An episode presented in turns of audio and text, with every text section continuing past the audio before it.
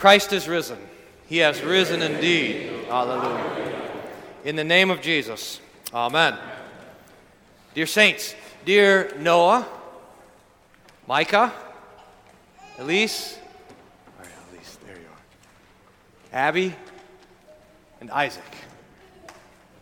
God's peace be with you as you are brought today into the fellowship of the Lord's altar to his name and to his triumph. There's a text in Revelation 12 that brings together all of Christian history. It's the vision of St. Michael removing the devil from heaven. But before that, it's the vision of the woman who's pregnant, ready to give birth, and the dragon is there, ready to eat the baby as soon as it's born. That that mother giving birth is the church. That child is Jesus. That dragon is the devil, and he fails. The child is caught up to God and his throne.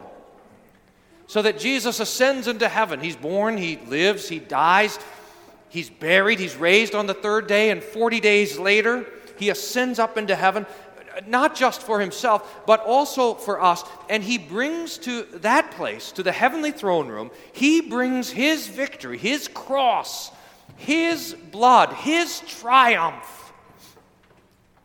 So that that blood testifies before God, before the face of God. Now, that heavenly throne is a courtroom where the devil, the serpent, the dragon, is busy accusing you of your sin and you, five confirmands, have plenty of sins that the devil can accuse before the throne. So does everyone else here, by the way. There's plenty of evidence for the devil to bring before God the Father to show that we should be cast from his presence, that we should be thrown out of the heavenly sphere, that our names should not be written on the book that was mentioned in the epistle lesson, that Lamb's book of life, that it should be blotted out of that book. But Jesus comes into that heavenly throne room with his blood. That means with your forgiveness, with his victory. And now there is nothing left for the devil to accuse. There is no sin that you have ever committed that is not forgiven by the blood of Jesus. There is no sin that you are committing right at this moment that's not forgiven by the blood of Jesus. And there is no sin that you will ever commit that is not covered by the blood of Jesus. It's washed away.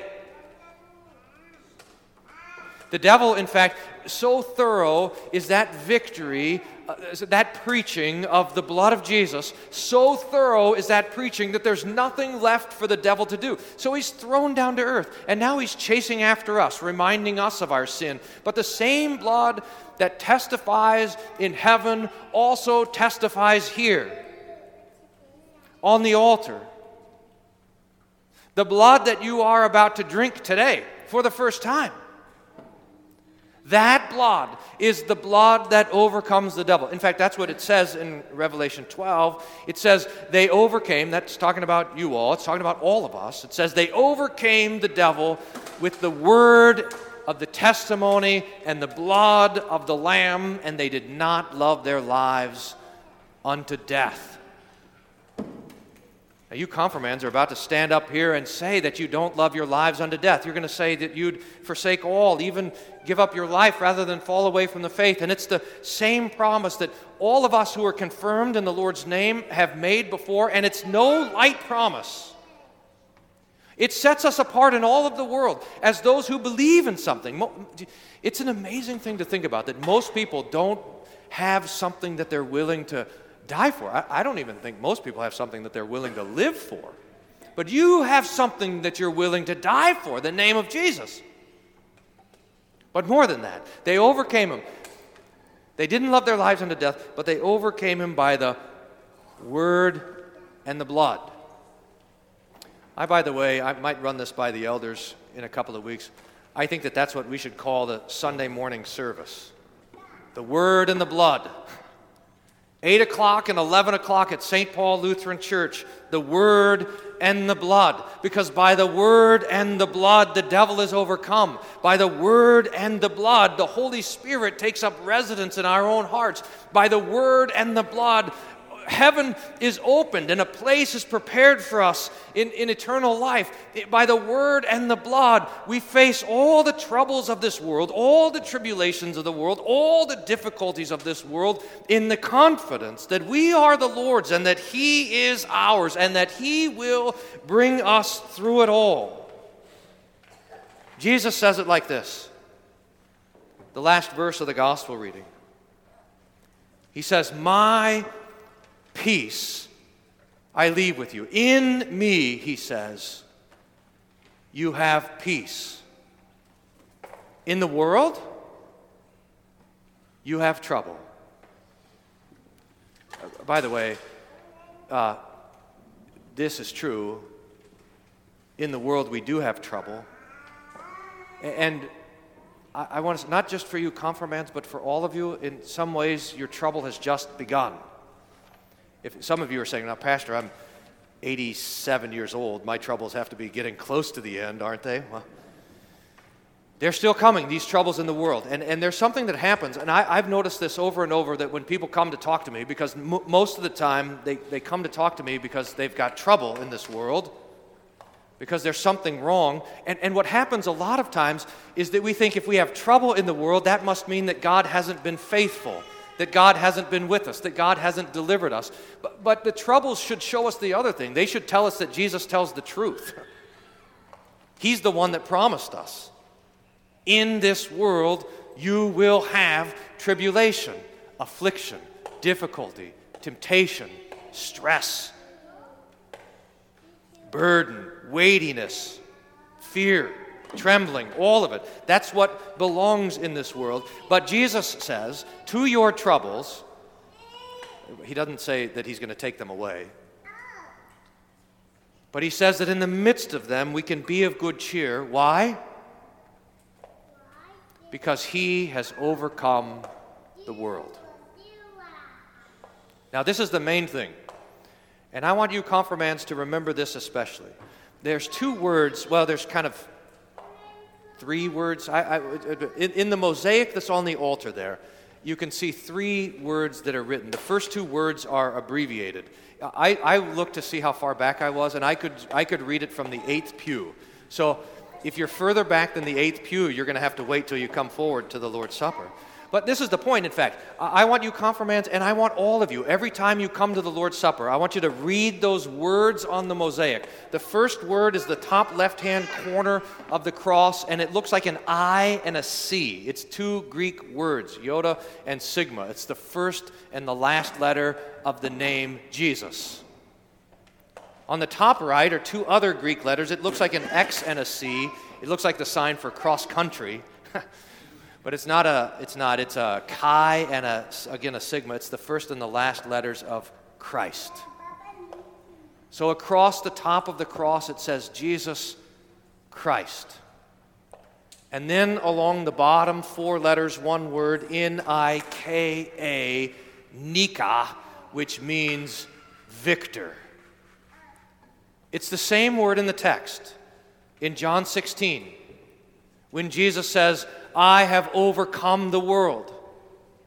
I have victory over the world. I have conquered the world. It might not seem like it, it might not be obvious to our eyes, but this is the truth that's testified to us every time we come into the Lord's house and every time we go to the altar. That your sin which seems like it has overcome you and that seems like it's overcome your mind and your conscience and your heart, that that sin is forgiven by Jesus the overcomer. That your sorrow and your distress, which seems like it's overcome your heart and your mind and dragged you down, has been overcome by Jesus, who is your joy and your peace.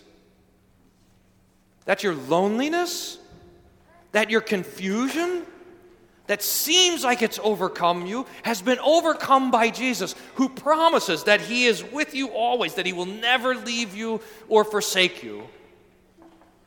That your flesh, which seems like it's dragging you down to death and hell, has been overcome by Jesus, and on the last day you will be raised with him. That the devil, who likes to dance around like he's won the victory, like he's in charge, like he's running the show, that he has been destroyed by Jesus, bound by him, thrown into the bottomless pit.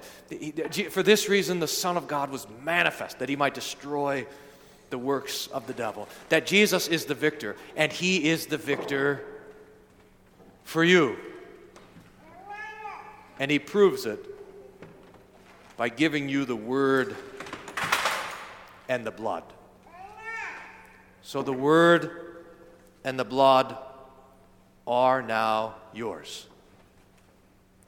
They belong to you, and you belong to them, and by these things you have the promise that the world, the devil, even your sins and your sinful flesh have been overcome by the overcomer, Jesus Christ, the victor.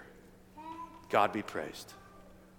God be praised that the Holy Spirit has brought the word into your ears and into your hearts, and that He has put them on your lips, and that God be praised that He will put His own body and blood on those same lips. Christ, who does this, does all things well. Amen. And the peace of God that passes all understanding Guard your hearts and your minds through Jesus Christ our Lord. Amen.